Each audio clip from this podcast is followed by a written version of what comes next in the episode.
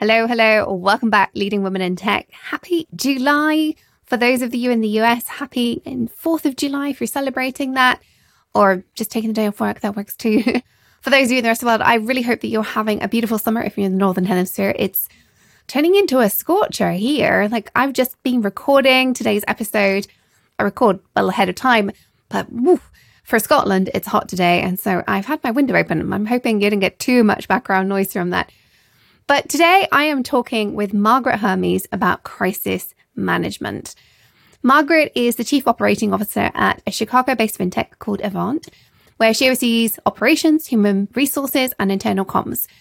Prior to this, she's held positions in all over the, the place. She was attorney, she's worked at Groupon, just after it went through IPO. You're going to hear about some of that journey today. And I actually think listening to her story, I think part of what made her who she is today and why she has this ability to shine in a crisis, which is what she's going to talk about, is because of her legal background. And I really want you to hear that. We talk about it briefly in the interview about my thoughts on her legal background being part of what makes her uniquely qualified to shine in a crisis. But that doesn't mean you can't learn from this.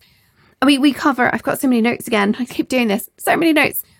Um, she talks about how being organized is key, but it's not that you have to be organized, but something needs to be organized. If you want to anticipate managing a crisis, being organized is something that really stood out to me as one of the steps that she thinks is important.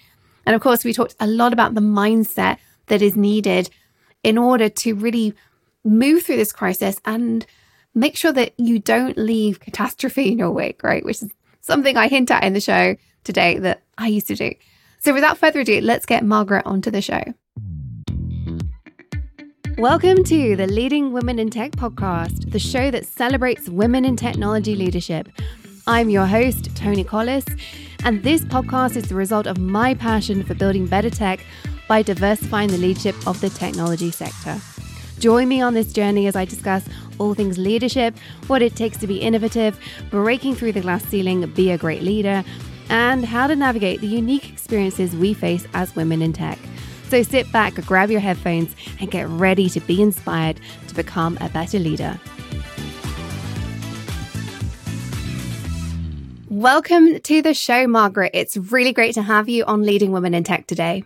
Thank you so much. I'm so excited to be here this morning. I am so excited for this conversation. I've wanted to have somebody on to talk about crisis management for a long time. so when you landed in my world, I was like, oh, we're going to talk about this. So Tell us a little bit, first of all, about your work that you do. I kind of dropped a big hint just now.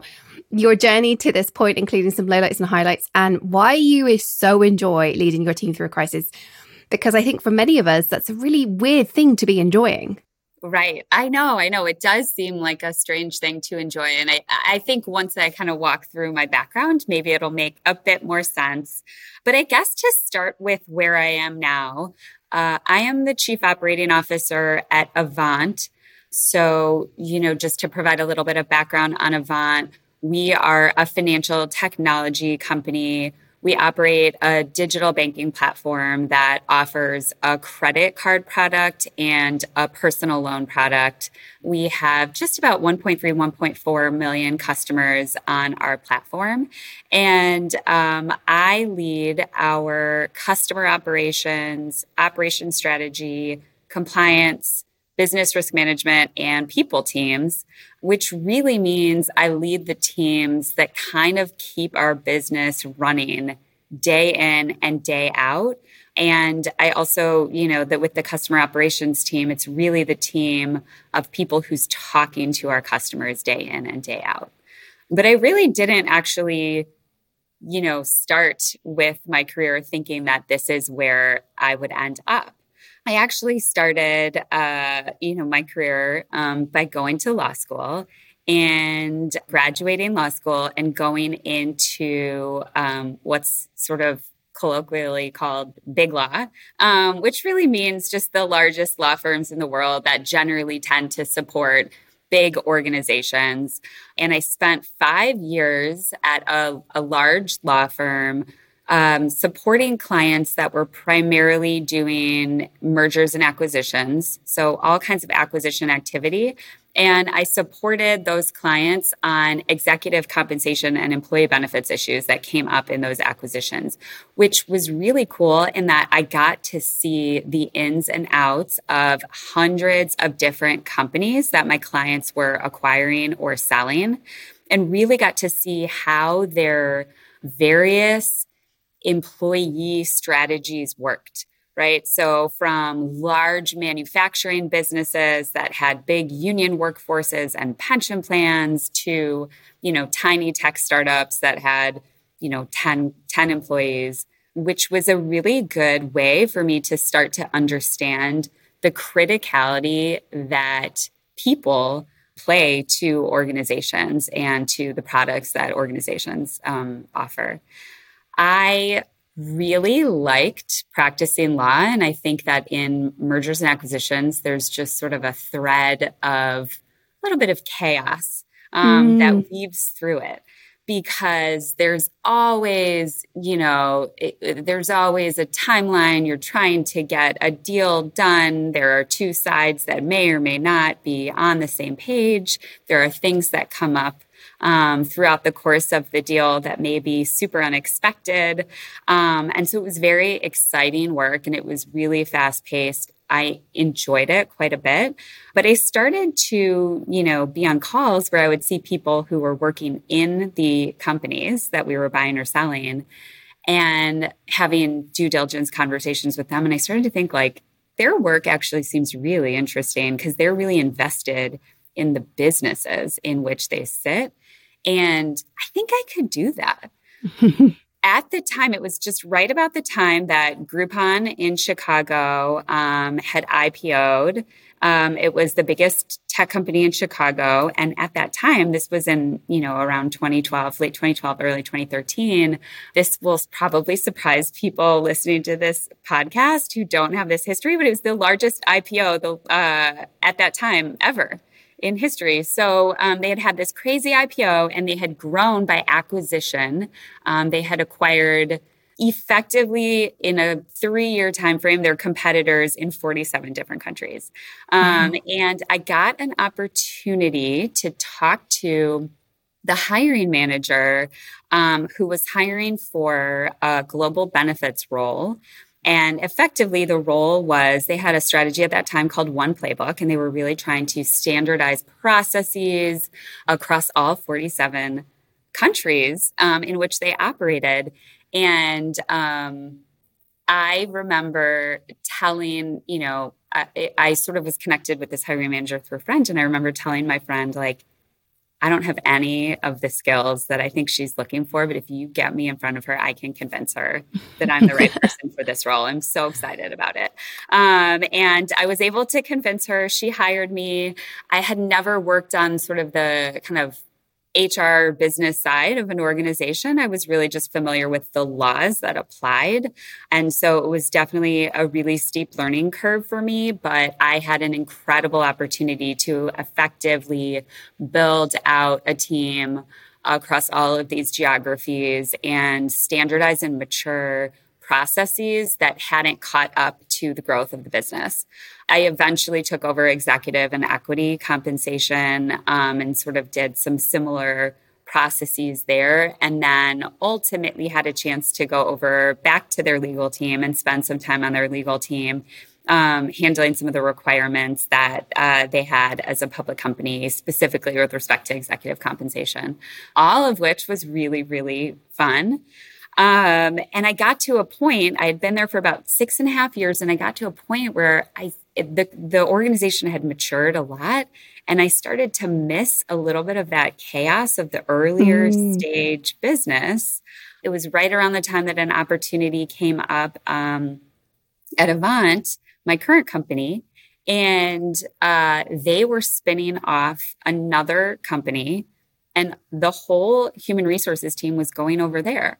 So the hiring manager, you know, who is now uh, Avant CEO, um, I had a conversation with him, and the opportunity was basically to come into a fairly mature business that had pretty much no HR team and really not a lot of HR infrastructure.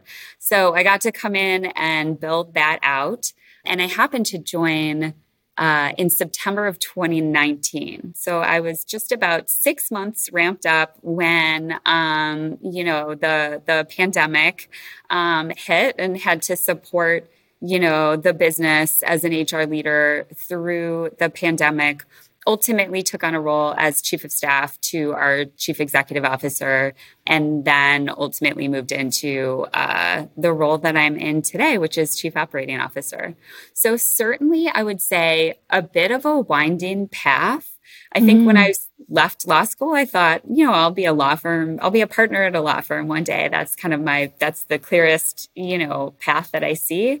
And that hasn't necessarily been how it's worked out. And I would not have it any other way. I think that my current role is a great fit for my skill set and you know i'm incredibly happy um, and i'm happy that i didn't go the the law firm partner path I, I love this story because I hear from so many women who tell me, oh, yeah, I'm a woman in tech, but I didn't start off in tech, or I've got a really strange career path, or can I call myself a woman in tech? And I'm like, yeah, yeah, you can actually. Yeah. And you're yet another example of actually what this really looks like. And it's normal. And actually, I listening to you, and also, you know, we're going to talk about crisis management in just a minute because that's where you really shine. I think part of the story you've just described is probably one of the reasons you're so good in a crisis. Being a lawyer, you know, most women in tech don't have that experience. It's a very small percentage of yeah. women in tech who have that experience. That you actually work with a lawyer who's a woman in tech, but you know, it's unusual. And I think that just being able to deal with what the law side of things throws at you must mean that you learn quickly. You either sink or swim with like maintaining that calm demeanor that's so necessary. But even just mergers and acquisitions and yeah. building a team from scratch, I can just see that both of those, there's a lot of change management that goes on. And I think, as we'll come to, there's a strong overlap between change management and crisis management. So I think you're right. I think yeah. that's right. I totally agree. Well, let's let's dig into shining in a crisis. Can you tell us a little bit about what it takes in terms of planning, strategy, and mindset to be yeah. the person who shines? Yeah. I think something that's sort of interesting, and I talk to a lot of people who, you know, when they know that a, a problem will be coming up, they want to know, okay, if XYZ problem comes up, what's the process that I should follow? How should I solve it? And I think what's really important to think about in terms of crises is that you effectively need to be prepared to handle a completely unexpected issue, right? Um, and so it's this tricky balance of how do you be as prepared as you possibly can be, but at the same time, you're you need to be as prepared as you possibly can be for something that you can't even contemplate will occur, right? And so I think that the sort of transferable problem solving skill set is absolutely critical when a crisis comes up. And, and that's why it's a crisis. It's because it's something that you wouldn't have expected occurring. And, and just to be clear, and I was just thinking about this before the podcast. I mean, I, I am you know when when we talk about crises there is a grand scale of what what it really means um, to be a crisis and certainly I have a very good friend who is a, a an emergency trauma surgeon, and oh, wow. you know that's not what we're talking about, right? Um, which is good to keep in mind that perspective, right? Those mm-hmm. aren't the crises that I'm handling. I'm not a first responder, but the perception of crisis can really mean a lot of different things to a lot of different people and you know even small crises that people deal with every single day it's really important to kind of start to to use the skill set to deal with those um, because as you grow those those problems unexpected or not are going to get bigger. So i think the number one thing is to know your function inside and out. You know wh- whether or not you have a small area of responsibility or you oversee you know numerous different teams with hundreds of people it really, really matters that you have the complete details and mastery of your world. And then next is making sure that you have built relationships across the business and you know that there are other people within you know within the business um, what they do and why they do it and why that's important and once you have those things then you can start to apply your sort of crisis management skill set regardless of what comes up. So i think number one thing when a crisis occurs is you know what i just mentioned is perspective right? Um, i think perspective and putting the issue in perspective um, is going to enable that level of calm no matter what right? So you know something might feel in the moment that it is going to cause a project to implode cause an initiative to implode cause the company to implode. It's it's probably not going to um, because your calm and resolve are going to help you know steer the ship through it. And i think that is always really important to keep that in mind. The second thing is i think the ability to stay calm i worked for a leader when i was at groupon and you know i, I was not always able to stay calm in a crisis and i would go to her when a major issue would arise and she would first just, you know, listen and she would just sort of like take it in. And then she would kind of sit and pause and clearly like sit with either the bad news or the issue. And then she would sort of go into like, all right, have we talked to this person? Have we talked to that person? These are the steps that we're going to take, you know, etc. And I learned so much from just her ability to clearly just take a pause, think about it, and then start moving mm. into management mode. Um, but that ability to not, you know, sort of lose your cool, I think is really, really important.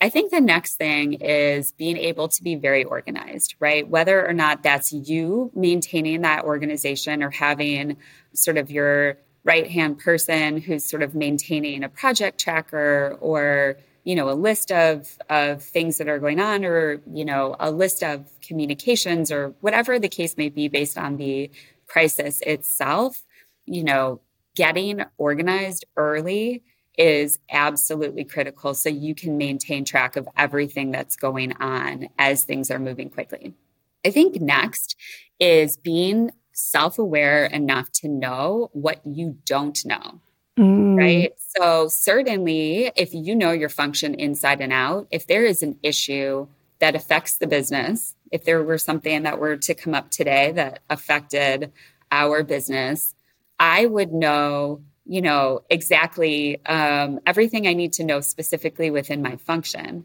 But I also think it would be important for me to know enough to say, hmm, I don't know the answer to this question, and I need to pull in our CFO on this one. He's going to have a really good understanding of how this issue might impact our, our financials. Or I'm going to pull in, um, you know, our corporate attorney because she's going to understand whether or not we may have contractual recourse based on this issue. And it's really important to know that's why that sort of relationship building skill set is critical because you know the right stakeholders to pull in to help solve the problem. I would say next, um, sort of most important skill set to hone to be prepared in a crisis is the ability to make decisions with a lack of 100% data. So, you know, if there is a crisis, most of the time there's something that's sort of moving quickly and you need to be able to make a decision. And you won't always be able to make a decision with 100% of the data. Certainly, that would be wonderful mm-hmm. if you had mm-hmm. all of the data sitting in front of you and the decision was sort of laid out, um, much easier.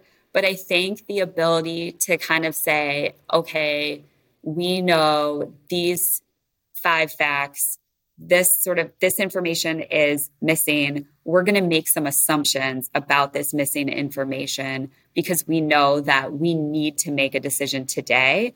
And the ability to sort of hone that decision making process to think about all of the facts that may be out there that should inform the decision but also simultaneously recognize that you're not going to have all of the information and all of the facts and be able to wait the criticality of the information that you have and the information that you don't have is really really important because you will need to make there's something you know will is presumably going wrong. You presumably need to make a decision quickly. And so you're going to have to make a decision with limited data. And so getting comfortable with that and knowing you know when it is prudent to to say we mm. i've made these assumptions. And so i still am comfortable making this decision versus when you have to say we can't make this decision because we don't have this data and this data is absolutely critical right? Um, and i think that's really important. And then finally the ability to prioritize and deprioritize. Presumably you know in a crisis things are not going to be able to be done perfectly. And so what things do need to be done absolutely perfectly and what things can you say you know what? Normally in this process we would be following these five steps this fifth step we're actually going to deprioritize because we need to make a decision really quickly here. Um, and so being able to sort of think through what are the most important things that need to get done and where can we perhaps deprioritize you know which again necessitates that deep understanding of your functional area because you need to know what is important and and what is not important. And then you know, I should have said this maybe at the beginning, but communication is key. Mm-hmm. Communication with other stakeholders in the process is absolutely critical. And I'm reading a book right now, you know, and I think that um, I can't remember the exact quote, but I think that one of the the sort of key takeaways that I've gotten is like sometimes leadership is about saying the thing that's obvious, but you need to say it, right? Um, and I think it's really important to be very, very open and communicative. If you're a more senior leader and you have a group of employees to whom you are communicating, my personal preference and style as a leader is that the more transparent you can be, the better. There are going to be things in a crisis, as an example, that you may not have the answer to. And I think that employees are forgiving of that fact, right? That you as a leader may not have the answer. If you're open and transparent and vulnerable and say, hey, you know, we're dealing with this crisis, we're dealing with this issue. Here's everything that we know, and here's everything that we're doing to solve this issue. Here are some things we don't know the answer to these things yet. And here's why we don't know the answer. Here's what we're doing to get the answer you know i would i would take that all day over saying ah, we don't have all of the facts yet to tell our employees and so we're not going to tell them yet mm. i think transparency is so important and it engenders trust you know after the crisis or as you're moving through the crisis so much of what you said there, I think, really speaks to the mindset that we need to deal with a crisis. Because I think a lot of what you're saying operationally, it's very similar to what we do day to day. But the key difference is the mindset, you know, the mindset of, I don't have all the information, I'm going to have to make a decision anyway.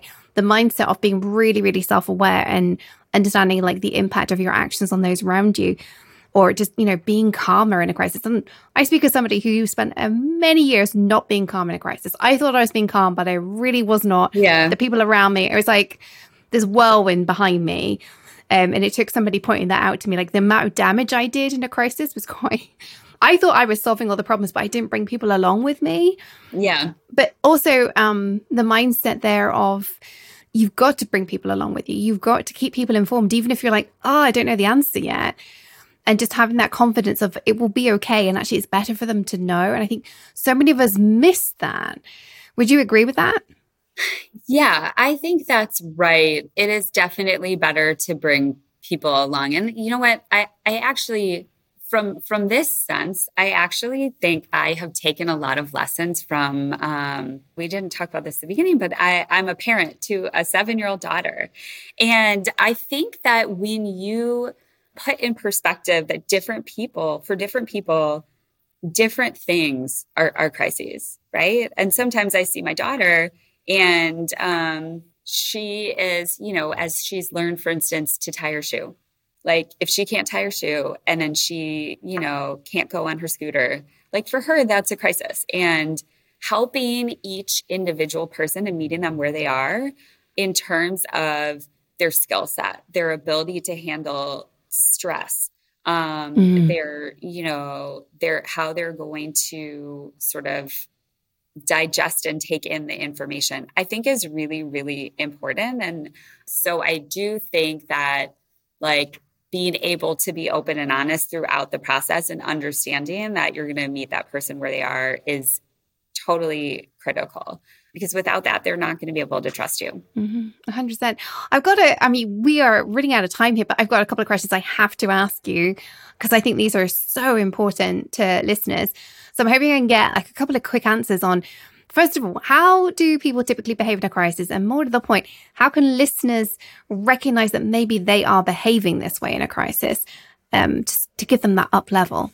Yeah. Um, I want to say there's a like a sort of perspective on crises where people either can tend to overfunction where they want to go and handle every single thing. That was me. that yeah. was definitely me. Which certainly is keeping things moving forward. But if someone isn't kind of maintaining calm and prioritizing, it can actually, I think, derail the critical things that need to happen. Mm. Right. Um, and then there are other people who, you know, a crisis is, is traumatic for them and they underfunction, right? They want to kind of step out of it. They don't want to have to deal with the quick decision making and, you know, the the problems that or the mistakes that may have been made and that makes them really uncomfortable and i think that the ability again going back to that concept around self-awareness the ability to know like all right how do i operate when things are going totally haywire is first and foremost the you know critical element of understanding how you can best operate because if you are under functioning, you're going to have to know that about yourself so you can learn how to kind of lean in and get a little bit more comfortable with that uncomfortable feeling of a crisis. Mm-hmm. And I think if you're over functioning, you know, I think asking yourself why and sort of figuring out how to kind of tone down a little bit and um, prioritize is going to be sort of a key element of getting through it. Absolutely. Well, I also want to ask you then quickly you you and I previously spoke, and you mentioned during that conversation that you believe crises are good for our careers, and I do actually agree with you. But I would love for you to explain that for our audience. Why are they good for our careers? You know, I think that in a crisis, you don't always have opportunities to step up and truly demonstrate leadership. And when you are in a crisis, that is an opportunity for you to demonstrate all of those sort of leadership skills that we just talked about, whether or not that is decision making or, you know, um, communication or, you know, the ability to sort of stay calm and work through all of the key elements that need to be addressed in a crisis. I also think oftentimes in crisis settings, gaps can emerge in terms of who handles what. And um, I think that the ability to step into something and learn something new creates and gives a skill set that is really invaluable and you may not have had an opportunity to learn it at another time and generally in a crisis you know um, at least if you're a more junior employee presumably leaders are involved and you can sort of demonstrate and show them that you're willing to step up and you're willing to sort of take on a challenge. And so, as a result, for me, at least in my career, I've always sort of thought about crises as opportunities to really demonstrate my skill set and my worth and to learn a lot. And I also think for what it's worth, it's sort of a self reinforcing mentality because when you have that mentality about a crisis, when the mentality is like, okay, what am I going to learn? How am I going to really demonstrate what I'm made of and what I can do? Like, you're going to be able to maintain that calm and get through the crisis in a much more positive way. So I think applying that positive mindset and thinking about how can I sort of turn this into something for good, you know, it, it benefits the ability to solve it and benefits your career. Yeah, I, I completely agree with you. I think the what happens during a crisis is such an opportunity for us. I mean, we don't want to manufacture crises, of course, right? But how people respond to a crisis, I think, makes and breaks careers, actually. Yeah. So I would love to wrap up with a quick fire round, some quick questions to ask you. Sure. Um, I love these questions because I get to know the person so much more. So, what is the worst piece of advice you've ever been given?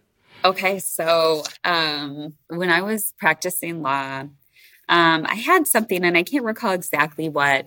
Something came up in my personal life that was just really hard um you know to go through and it i think it ended up like i think the the there was a female partner that i was working with who could tell that i was upset and like it was impacting you know how i was operating in work that whatever it was a, a week or two and she had a conversation with me and she was like i need you to know the way that you're going to be successful is you need to learn how to compartmentalize your working life and your personal life.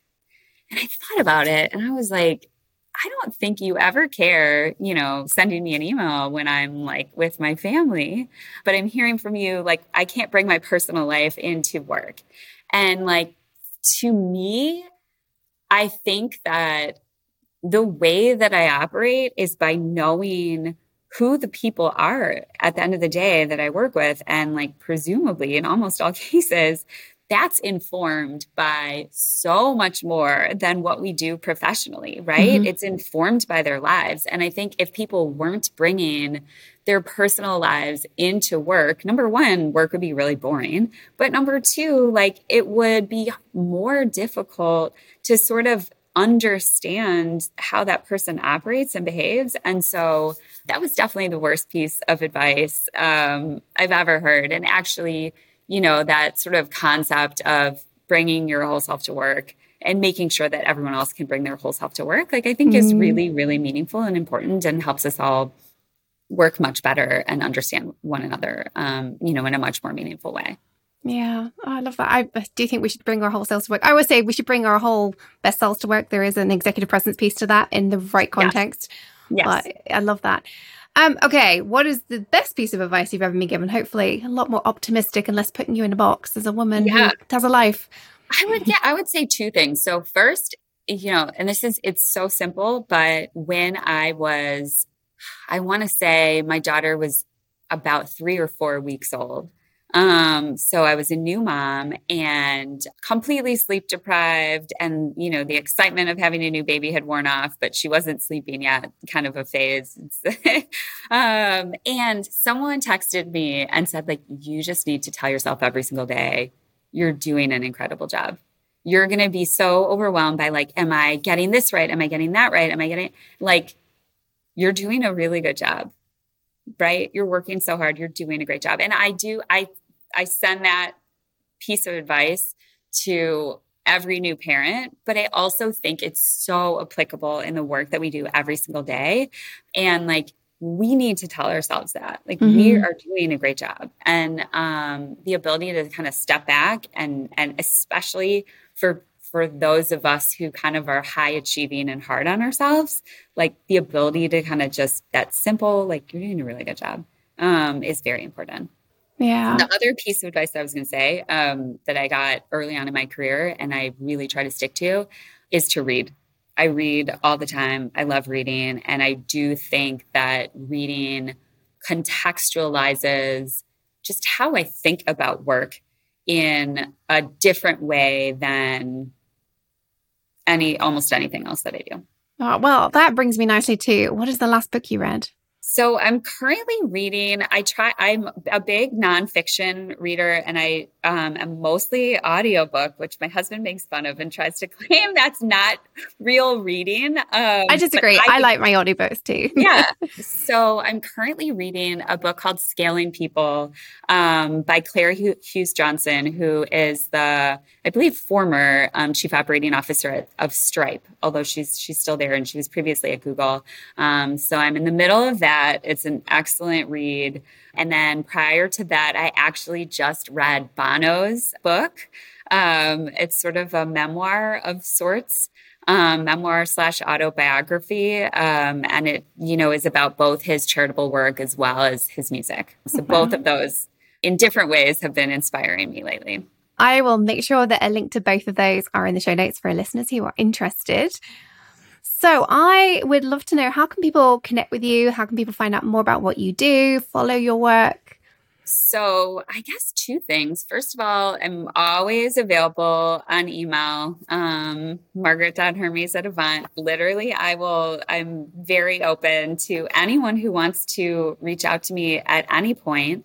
And then, second of all, we have a people blog, our Avant people blog, where people can learn about various different we call our um, employees avantees and people can um, you know reach out um, and it's through our the blog of our website which also has sort of customer facing information. But yeah people can visit our avant blog at any point and learn about the people who work here which is really my passion and um, you know a lot of what i do all day well, I will again make sure there's a link to that in the show notes. Absolutely.